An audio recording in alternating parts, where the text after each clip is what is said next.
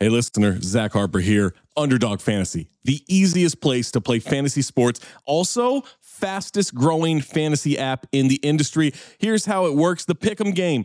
Pick whether your favorite players will have a higher or lower stat total in this week's game for a chance to win big. How big, you ask? I'm so glad you asked that question, listener. You can win up to 100 times your money in a single night. Pick between two and five players, build a pick 'em entry. You can also do rivals picks. You can put like Tyrese Halliburton and Jalen Brunson against each other, and whoever has more points, more assists, more rebounds, whatever you want to do, that is your rivals pick. I would maybe go with Jalen Brunson in these playoffs. By the way, in the regular season, Jalen Brunson scoring tear, going higher on his point totals all the time. Joel Embiid, whenever he did actually play, higher on his scoring totals all the time. Victor Wembanyama, for the next 15, 20 years, here's a pro tip for you: take higher on the blocks. That's right. So you're probably wondering, how do you sign up? Oh my God, listener, you are full of good questions today. Sign up with the promo code DING, that's D I N G, to claim your special pick first time deposit offer up to $250 in bonus cash. $250, man, that's a lot. Visit underdogfantasy.com or find them in the App Store. And don't forget to register with our code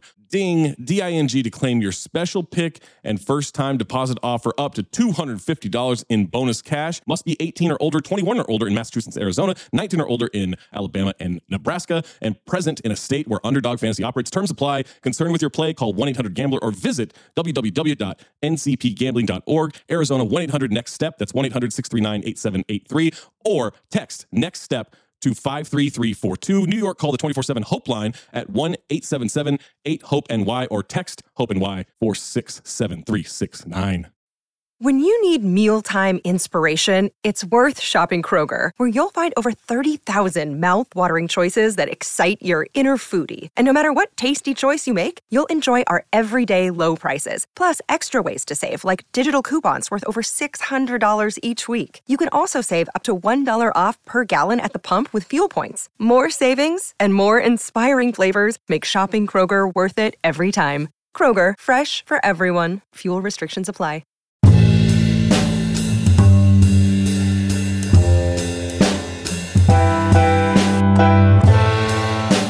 Welcome, ladies, gentlemen, cats, and dogs, all who listen to the Woke Bros. We are back with another expedition. I am Michael Jamal Abdulaziz Brooks, the one who does the Cardi B impression, joined by my comrade, Big Wise, Wosny Lambre. How you doing, Wise? Yo, yo, you know, I'm just chilling, man. I'm down here in the LES. I'm just shining my Timberland boots. You go shop for Tim's? About to hit the streets of Manhattan after I record this. You know what I mean? I'm so in my element. Had a slice for lunch. You know what I mean? Um, definitely got some dumplings in Chinatown. I'm really in my New York City bag right now. Only thing I ain't had, real talk, is some jerk chicken, which probably gonna change tomorrow. Do you remember when we talked about how um, in LA we were talking about how at the live show how you were getting all LA, and I Yeah. was talking about the hot yoga class that I did before the show and Yes, juices and everything else and and Ana Kasparian and Nando Vila, the family, they were looking on with a lot of LA pride, a lot of LA happiness but I don't know, man. I I can't. I mean, I can't. Obviously, I don't claim New York like you do, but I'm I'm like a hybrid of Massachusetts and New York. oh, nah, you know, you, the you New York Coast at thing. this point. Yeah. I mean, when, especially when you consider like the family thing. And when I was here when I was little and disposition, like yeah, I'm a New Yorker. Yeah. And that, it- that is the when you live here, you don't in any way like I don't take advantage of a lot of shit here because I'm just so fucking busy Right. but the comfort to know that you could have that slice or whatever you really miss it when you're not here Yes. And, you know, I was telling my girlfriend this because, you know, we're staying down here in the LES, which, you know, before I moved for at least four, five, six years, was always my favorite neighborhood to go to in New York because, like, there's so much shit you could do. And it was one of the few places that still had that vintage New York grit. Um, so I'm staying down here and it's cool to just walk out of my, my, um, my hotel room and just be right in the mix, right? And I was telling my girl, I was like, you know, I love being in LA and, and I love my new life and all of that stuff, but there's just something about New York. It's still got that magic. It, there's still some magic left in New York. I know all my New York friends are like, oh, New York is finished. The corporations are taking over. They're making this place into a fucking Disneyland. Um, but man, I gotta say, coming back, still got that magic. Yup. No, it, I, there is an energy to it. That's not bullshit. Hundred um, percent. So, and of course, speaking of a certain energy with it, that's not bullshit. The junior evil genius Rob Lopez guiding us through this expedition. As always, you like your props there, Rob? I like it. Not too strong, not too light, just right in the middle. That was actually very strong, Rob. You you weren't listening correctly. That was that was I said it like a like a ongoing powerful current like New York City that even Duane Reade and hedge fund capital can't destroy. That's actually high prop. so maybe you should do more sound drops. Rob, guys are terrible at taking care of their health, man whether it's a knee injury, a back injury, or something even worse, guys are usually more comfortable just rubbing some dirt on it. The same is true for erectile dysfunction. Can you even believe that? Something that important? Studies show 70% of guys who experience ED don't get treated for it. Thankfully, Roman created an easy way to get checked out by a doctor and get treated for erectile dysfunction online. Roman is a one stop shop where you can get where you can chat with a licensed U.S. physician who can treat ED and, if safe and appropriate, ship medication right to your door.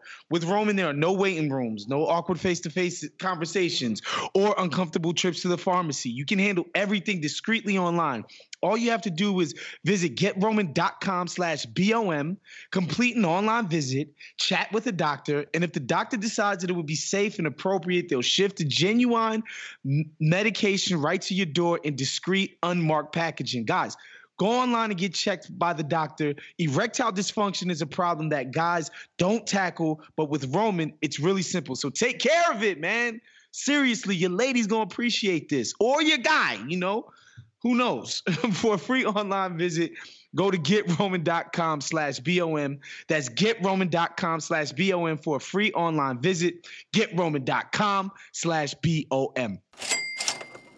We got a bunch to get to as we always do. Um, and first, we're going to start with Andrew Yang. I have had the misfortune of talking about this fucking guy, so I get his whiny ass people bothering us on social media all the time. But actually, real quick, was but I, actually, I, I want to ask Rob real quick too because I'm just generally like outside of a certain like political coverage bubble. Like, just real quick, Rob, if you had one word to describe what your impression of Andrew Yang is, what would that be? Oh man, what's what's hype beast? Is he is he a presidential hype beast? wow, that's perfect. that is perfect. Just see him out here with the I know the vibes. Let's go Knicks. So I'm just like, bro, relax. What's your what's your healthcare plan, bro? Relax. wow. On the Breakfast Club, like, bro, what, like, you're gonna, what's up with my student loans? What's going on, man? What are you doing? Well, uh, we uh, we did some research, and uh, actually, uh, people who aren't podcast uh, producers, turns out they don't care about student loans that much. All right, let me not digress it into an impression. I don't really like the guy. Waz, what do you think of angie Yang? Um, you know, I I kind of think, in a certain hand, he's he's like when you think of somebody like Bezos or Peter Thiel, and I guess you shouldn't put Bezos and Peter Thiel in the same bracket, but um, he's kind of, of a, a more benevolent version of those tech billionaire types. But in a certain way, I kind of think he's even more dangerous because of that, right? Like because he kind of seems like a wolf in sheep's clothing. When I think about his universal income plan that that's basically his like spiel, right? Like his um elevator pitch, right? It's like, yo, everybody get twelve hundred dollars a month. Like for me, that's somebody who has their eye on the ball in the sense that look, eventually this shit is going to become untenable, right? Where we have people like me, Andrew Yang, billionaire, and then people who can't pay their rent. and it's like a vast majority of the population. Like eventually this is gonna be become untenable. So why don't we preempt that and offer these people a little bit of pennies, right? Like just feed them a little something before they become enraged that enraged and hangry. Like that's sort of my mindset when I think of an Andrew Yang. But like, because a lot of people have hit us up and on the internet and wanted to, us to talk about him. Could you give the people sort of what Andrew Yang is elevator pitching to the public so far? All right. So what he's saying is basically like it's a couple of things that are actually kind of mashed together, which I would actually like to kind of distinguish. Yes. So one is this thing that like robots are going to come and eliminate a ton of jobs. And I will be the first to admit that like I don't I wouldn't feel comfortable making that prediction one way or another myself.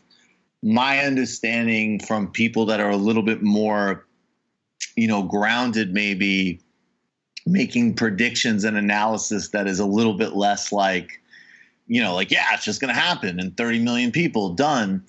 Um say that definitely automation is real. And and any further you know loss of jobs obviously is significant but not necessarily in the scale and at the pace that he's talking about.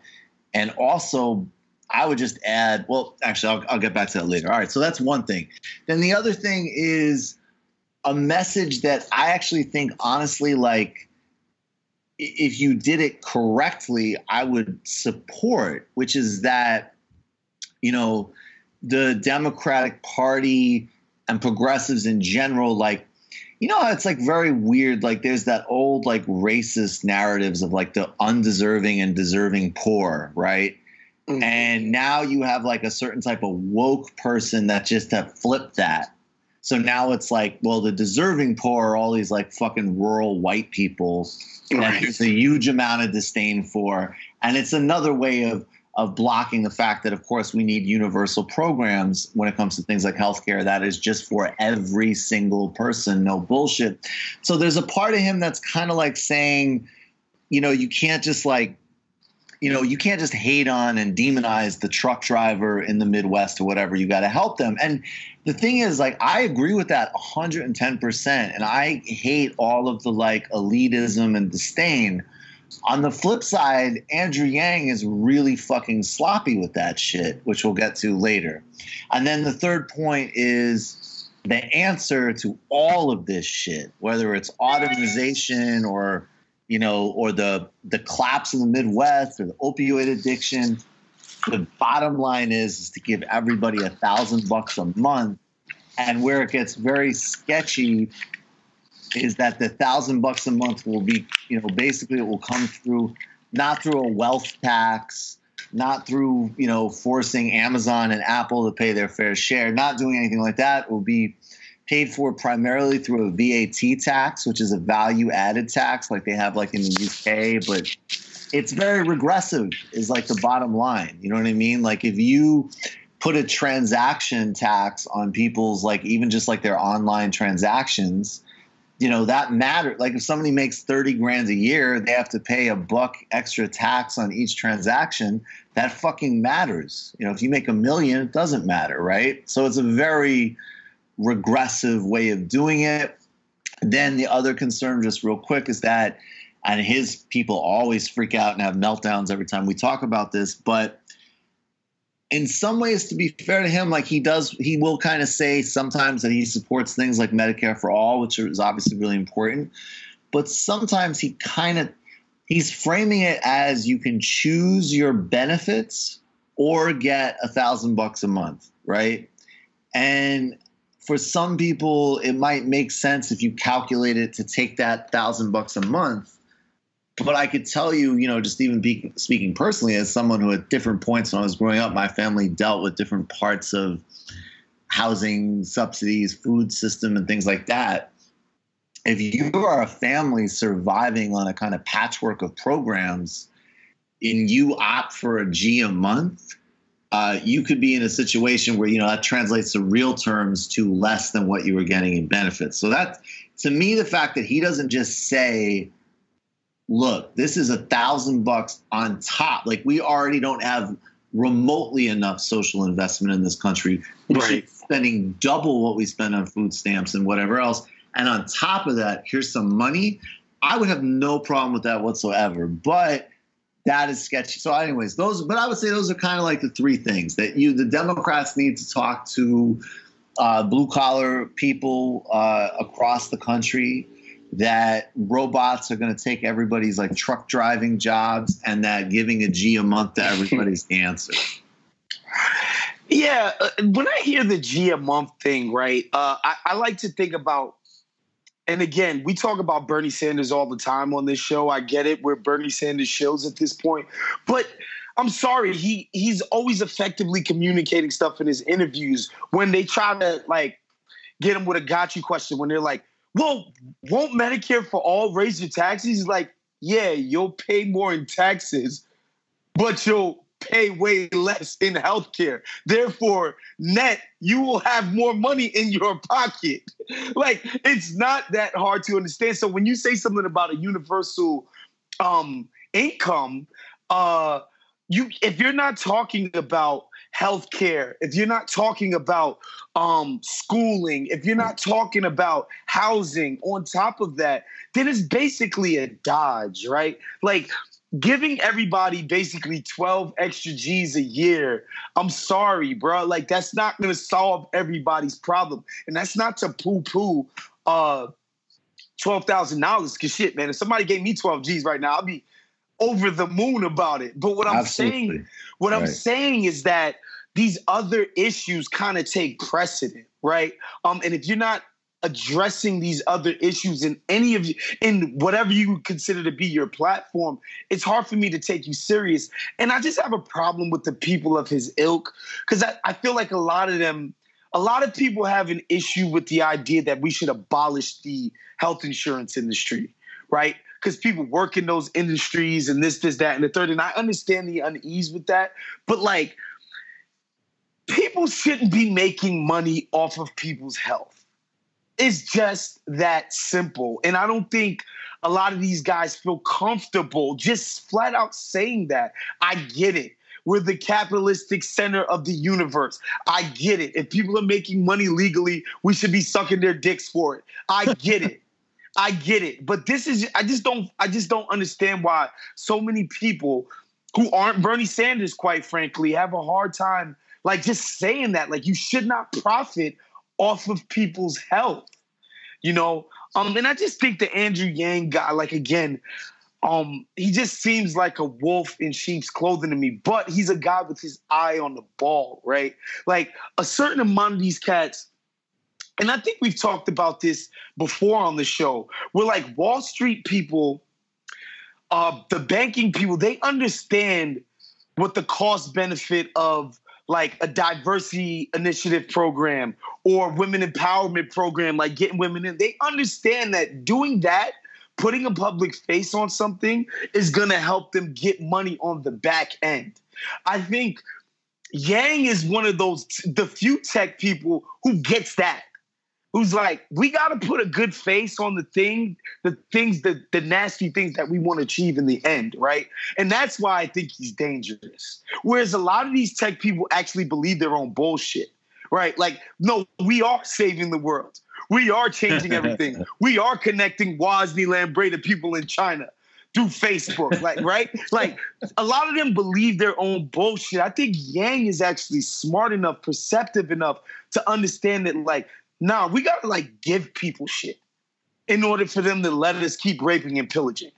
You know, that's funny because I actually have to admit, and it's a funny thing, like partially what's so repulsive about it is how fuck like he's definitely got like the Colts and he's got the everything is unfair and you don't understand and you, know, you raise an object like oh no like the value added tax wouldn't be regressive. And you go why? It's a it's definitionally a regressive tax. Well because andrew says it won't. Like very weird obsessive shit? But on the other hand i do think that like my read of him and in some ways this just doesn't matter you know? Like they, they will make a lot of point of like he's a good man he's a good person. And he might be like a well-intentioned you know, dorky guy who just has like a very simplistic view of the world, which would be basically my view. But I think that the thing with him is like, I mean, it's it's really like on one hand, I think from the Silicon Valley perspective, I have a I have a friend who reads sci-fi. I don't read sci-fi much. I probably should, but uh, I don't read it at all, and I should. But he said to me that he read some dystopian novel where the citizens of whatever, like you know, whatever bad future situation they were in, there was a form of a UBI check, right? There was a form of well, let's, you know, as you said earlier, like let's take the pressure out a little bit. And I think that there is a vision of the world, including even like, even of people who might just think like this is the best we can do, which is like, you know what? Most people are not going to have, uh, they're not going to really have any power. They're not going to really have any lives. Like, democracy is going to continue to shrink. We're going to have an oligarchy. So let's just give them a little, like, you know, maybe a subsidy for like a little pod apartment and a little bit of a check so they can like order ramen and play video games.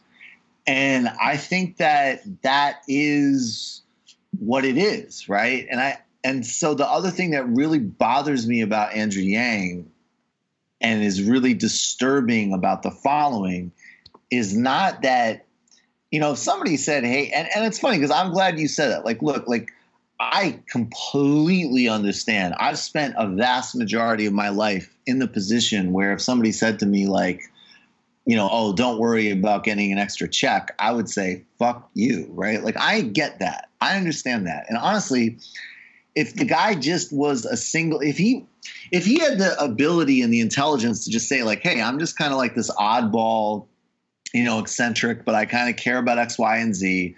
I think everybody should have a, a UBI. My proposal is it's two thousand a month.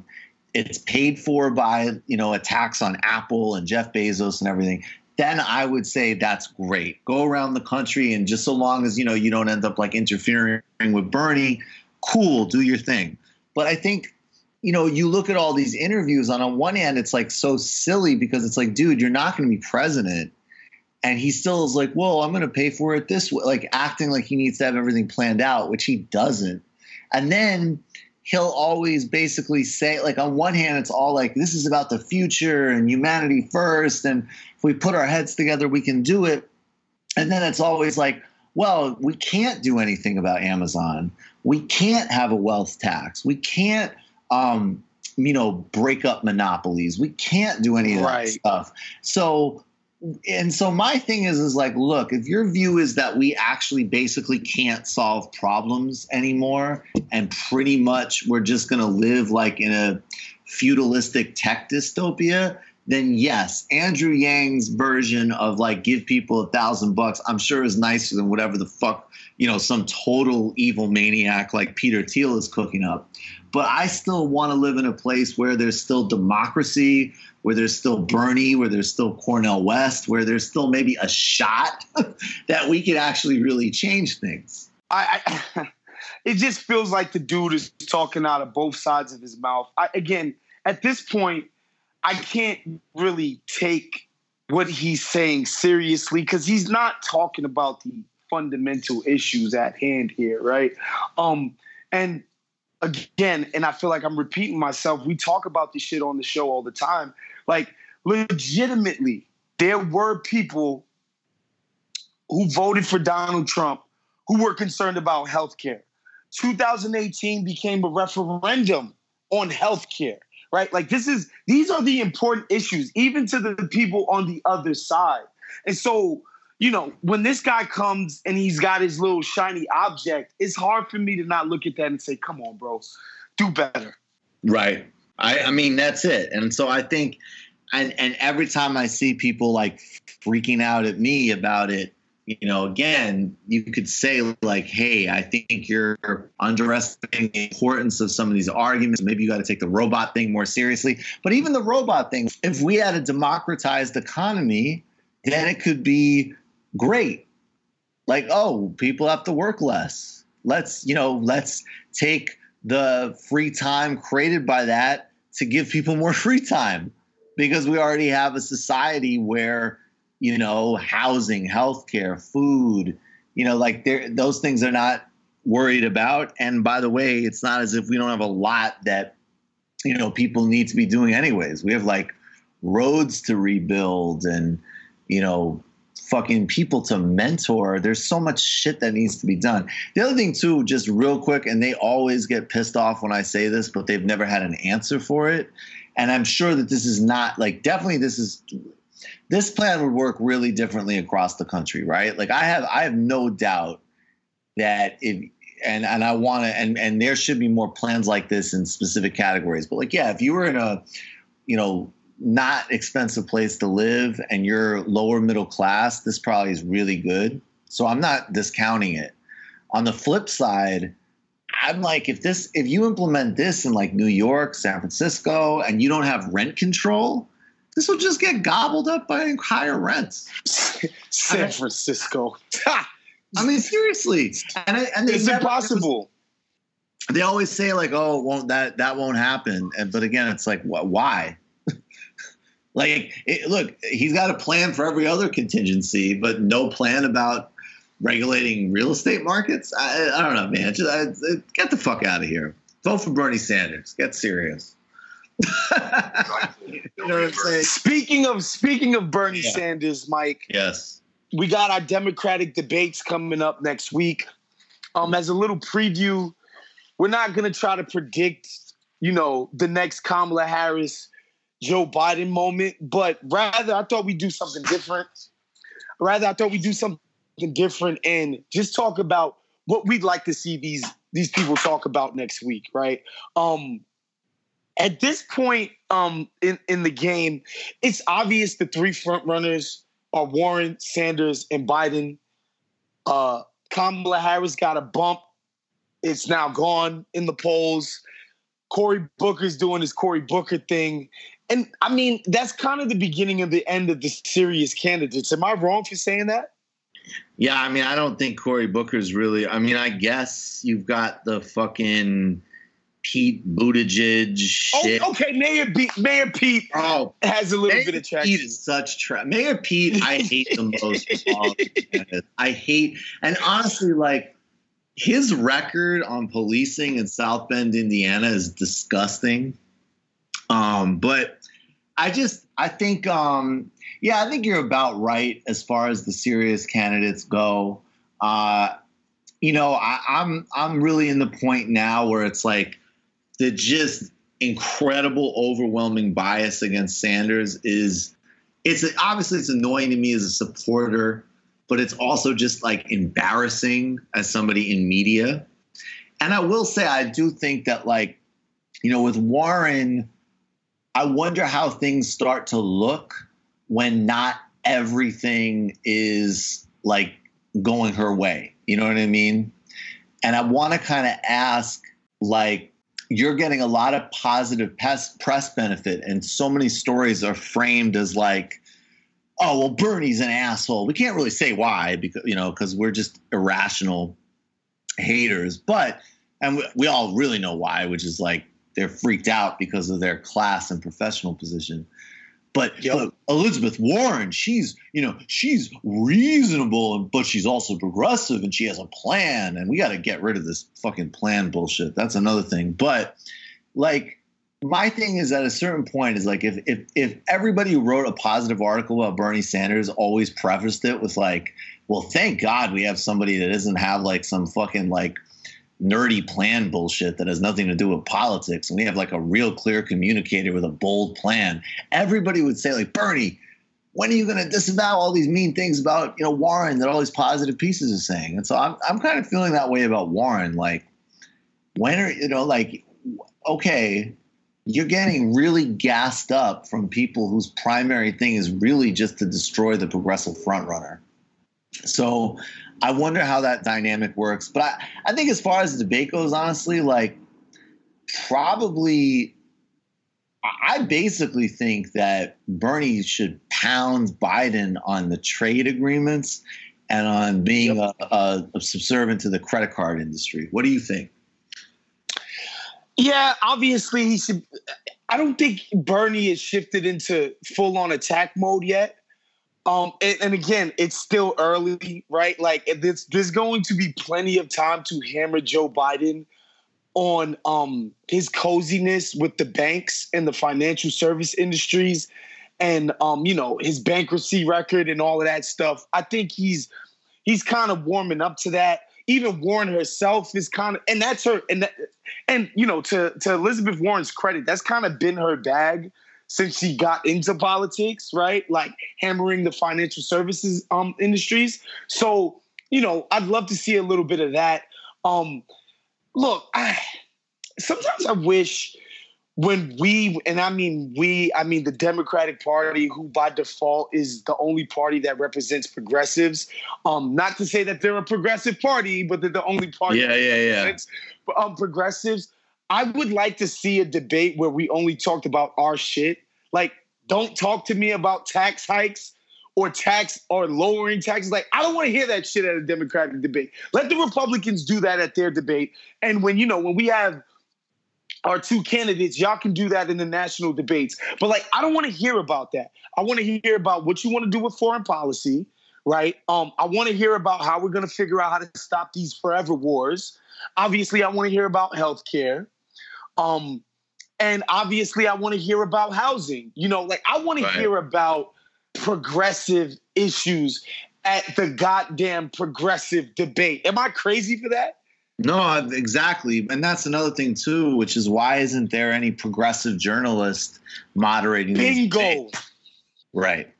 They, and, and you know, CNN I honestly don't think CNN actually has an agenda here besides trying to make good TV, right? Like, sure, I, I, you know, Jeff Zucker and his types, like, they don't actually care about progressivism, but I don't think their agenda is to like squash it out. I think they put these quote unquote straight guys um, on the panel to ask questions to to, for, to to make it seem like it's fair and it's balanced and it's this. I don't think they actually care about that. They just want to look a certain way. I don't think these networks like actually give a fuck about the substance, right? Um, and so that's why we get a lot of these. quite frankly, like stupid questions. You know what right. I'm saying? Um, but yeah, I just like to see people talk about the progressive shit that we care about. And yes, I want people to start finally hammering Joe Biden because one, he's the favorite, and two, he's an asshole. I want to see. I mean, honestly, I do. I want. I definitely want to see. You got to hammer Joe Biden uh, when the time is right. We've got to puncture because I think like the Pete Buttigieg. I mean, first of all, Buttigieg is awful, and he's also a long-term threat to progressive uh, politics. But I'm somebody like to me, you know, Warren and Sanders are definitely not the same thing. No. And, and we got to start sharpening those distinctions and not letting people bash, you know, not only the best and most progressive candidate, but a, a, someone who really is just running a completely different kind of campaign. And I feel like that whole thing about plans and all of this shit, it's like, it's it's look, it's cool to have good plans, but at the end of the day, like you need to have clear, no bullshit, straight commitments, no question.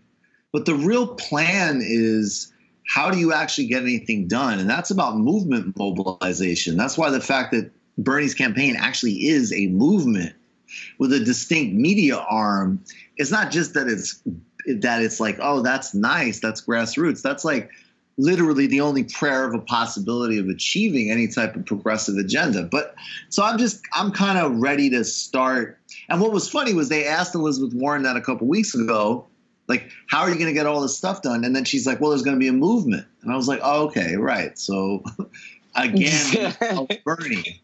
So let's stop. Right. You know, and so I think there's a lot of energy of people who around that campaign who are, you know, smart and well intentioned and there's some really good ideas, but they they still don't want to deal with like no we actually need to have a change. And that's you know the other part of the of the difficulty right? Because i agree with you. I think on some level there's a lot of like they don't care specifically about anything and it's just a ratings thing But I think yes, when Bernie, like Bernie was at the Washington Post a couple weeks ago at a candidate forum, right? And the candidate forum is sponsored by Bank of America, and that is like hilarious, you know. And he walks out and he's like, "This isn't really sponsored by Bank of America, is it?" And you know, he said it in his like kind of funny, charming sort of old man way, but he was making an actual point, which is like, you know, a predator bank that has like multiple civil rights fines, helped drown people in the mortgage crisis. Oh, they're the, you know, they're the sponsor of the candidate forum. And the journalists, like, they didn't even have, like, they didn't even get, like, you know, oh, Bernie, what, like, they literally were just like, yeah, what? Like, yeah, of course, so disconnected Duh. from these. You know yeah. what I'm saying? And, and I think that that's so he's up against everything, man. Yeah, and you know, and I gotta say, part of me selfishly, um, likes the idea that Elizabeth Warren is running cl- close to Bernie, because I love the idea of her as a fallback plan. You understand what I'm saying? But I know in reality, it's not going to work that way, right? It's going to be Bernie or Warren against Biden. right? Like that's how it's actually going to end up shaping out when the race becomes the actual race. Uh, so yeah, Bernie needs to start distinguishing himself for sure, and I'm sure he he's he's coming up with tactics and ways to do that. Um, him and his team. But yeah, I'm looking forward to actually um, progressive issues and topics being tackled head on. And you know, at this point, everybody know Bern, knows Bernie spiel. But what I love about that is that when he gets on an issue, right, and we've seen it because he got killed about his foreign policy stuff last last go round, where people was like, "Oh, Bernie doesn't have a foreign policy," right? And we've seen him pivot to like, "No, I do." Yeah, and here's no, what it is. actually, the best foreign policy, and I actually did more to stop the war in Yemen, prevent war with Iran. I'm the only candidate to come out and say that Lula needs to be free because he's a political prisoner. Like, yeah, I'm actually kind of doing it. And incidentally, I was right about Iraq and right about trade. And that's another thing, too, that does just kind of annoy me on the Warren tip, which is like, I think that we need to start saying, like, I don't understand. Look, on one level, like, whatever. I don't really care about labels in some ways, but it's like, that's another thing to me. It's like, okay, yeah, a progressive candidate who votes for every single military budget increase and has no vision on foreign policy and has had actually really bad stances on Iran, on the Middle East, and on Latin America. To me, it just starts to become like, you know, and I say this from the perspective that like what Bernie, like Bernie's done bad things on foreign policy too, but he's like the bare minimum and nobody else is up there. And I don't know how we can keep talking about somebody being a progressive presidential candidate. When you're president, the first area that you actually have the most power over is foreign policy. And so, you know, this is somebody who voted for every single military budget increase, including all of the Trump ones. And I'm not saying like it doesn't negate the good things on Wall Street as an example, but it's like, how can you just like that's not a synchronized worldview. You know what I mean? Like that there's with Bernie with Bernie there's like a connection that allows him to say we're going to cancel all student debt and we're going to take the right stance in Brazil. You know what I mean? Like that is what I'm talking about. And and that, you know, and that's never going to get to in the debate if you don't even at least have one actual progressive journalist. I mean, that's just such an incredible, you know, oversight. Like in the Republican debates, they always have some, you know, they have the so, supposedly mainstream anchors, and then they usually have some super crazy person to round it out.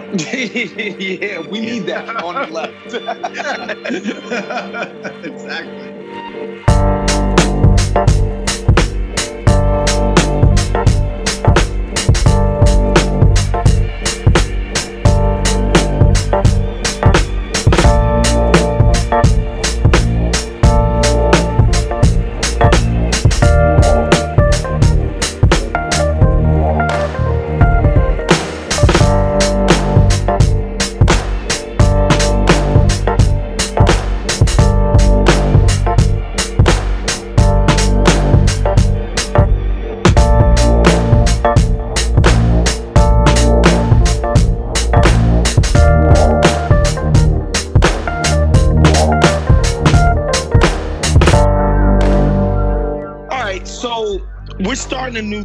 The pod. Um, it, it's a callback to the two dope boy days where Mike and Phil would proverbially dig in the crates and recommend something in the worlds of art, film, music, television, literature, you name it. Um, this this this will be our first episode doing that. Mike, I know you listened to the Lost Tapes too. Finally, what do you want to tell the people about it? It's really good, man. Pleases me to say that it's really good. No, I mean, you know, it's just we talked about the Life is Good record last summer. I always say Adam and Eve was the the takeout track. That's that's up there in the pantheon. I still listen to that. Besides that, that album was garbage. And it was, you know, I mean, I shouldn't say garbage. It was it wasn't a good album. I don't know it was garbage, but it was not a good album. And it was, you know, it was in the context of like another underperformance by Nas, and then it's produced by Kanye while he's doing his Trump summer.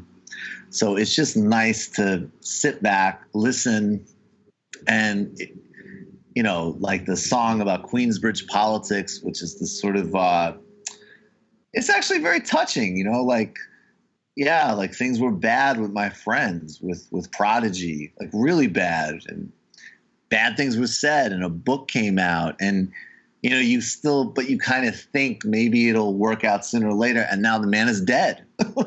right. And so, like, this is what the song is about. Um, you know, and then as always the case with Nas, and this was the same thing with the first Lost Tapes album, which was definitely like you can't can't necessarily see it as like a cohesive album. So I guess that is one thing. But you do always have to say, like, wow, like and I say that, you know, I'm a Nas partisan, Nas defender. I think he's I, as a rapper, I just don't he's incredible, right? But you would be delusional to not acknowledge that he's had a lot of misfires and so when you listen to the, the lost tapes, it's like, wow, like, okay. You know, it would be like as if every, you know, it's like I, anytime I did like a good, like, Nation of Islam Obama bit on my show, I was like, yeah, yeah, let's turn the cameras off though. I, don't, I, don't understand, you know, but it's great, man. It's very nice to have the summer experience of just like a really tight Nas album. Yes. That's awesome. Yeah. Yeah, I, I would I would like to say my recommendation, man, is is K.R.I.T. is here by artist named Big K.R.I.T., Mississippi's own. Um, I think K.R.I.T. broke out around 09, around the same time as the Kendricks, the Coles, the Drakes.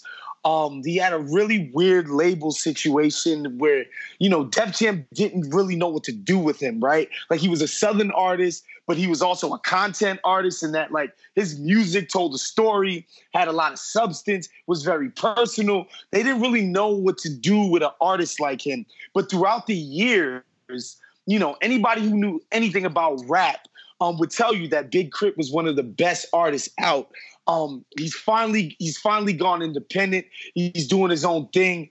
Um, usually he produces all of his own music.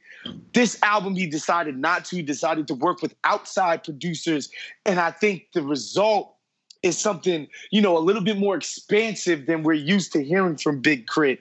And so, man, I got a chance to listen to this album, and it jams straight through. The beats are hard. Um, and obviously, as can be expected with any K.R.I.T. project, man, the content is there. The the the rhyme skills, the precision that this dude is on is incredible. Um, I think it makes for an incredible summer album. All his beats, his his production, he he just has a feel for picking something with warmth and depth and some soul to it. Um, I just think that God makes timeless music. Um, it's, it's actually if you ever listen to any Big K.R.I.T. interview, he said that's always his goal, right? He wants to make something that's to stand the test of time. I think this album is another example of that. I'm I'm excited to see what he does going forward. Now that he's independent, he's in charge of, you know, sort of making his own breaks now. So I would tell encourage everybody to listen to K.R.I.T. is here. I think it's one of the best rap releases I've heard this year. Um, if not, you know, if not for a long time. So shouts to Big Crit. Uh, go listen to that. Uh, what else do we do? We got any more house cleaning to do, Mike? No, I mean, besides that, just, you know, check out all the shows. Check out patreon.com slash TMBS, Michael Brooks Show on YouTube. We now we are just about our first 59,000 subs. So get on it. Buy your tickets. August 24th, Chicago live show. The pickup that I always promise is starting. Uh, Michael Brooks live show, August 24th, Chicago at Lincoln Hall. Really excited about that. Come see us. Of course, Count the Dings live in San Francisco at the Independent. That's October 12th. All our Bay Area people, please come out. Um, tickets have been moving. We got a few left. So don't lollygag because I don't want to get the tweets, the text, the this, the oh, I need a ticket, I needed that. You need to get on it right now. Those things are moving like hotcakes. Um, Shouts to Rob Lopez as always, man, being an incredible producer. You know, it can be hard to wrangle me and Mike sometimes, but he gets it True. done somehow every True. single time, man. So shouts to Rob Lopez, shouts to the whole Count the Dings, of course, TMBS community, and we will see you guys next week.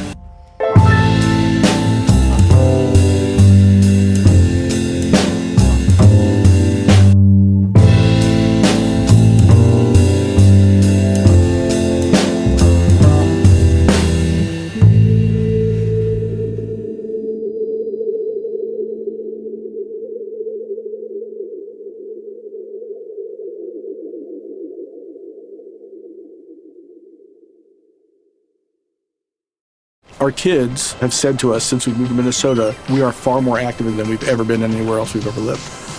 Moving to Minnesota opened up a lot of doors for us. Just this overall sense of community, of values that, you know, Minnesotans have. It's a real accepting, loving community, especially with two young kids. See what makes Minnesota the star of the North. New residents share why they love calling it home at exploreminnesota.com/live. Our kids have said to us since we moved to Minnesota, we are far more active than we've ever been anywhere else we've ever lived. Moving to Minnesota opened up a lot of doors for us. Just this overall sense of community, of values that, you know, Minnesotans have. It's a real accepting, loving community, especially with two young kids. See what makes Minnesota the star of the North. New residents share why they love calling it home at exploreminnesota.com/live.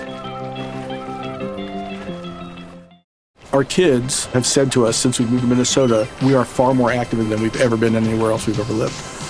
Moving to Minnesota opened up a lot of doors for us. Just this overall sense of community, of values that, you know, Minnesotans have. It's a real accepting, loving community, especially with two young kids. See what makes Minnesota the star of the North. New residents share why they love calling it home at exploreminnesota.com/live.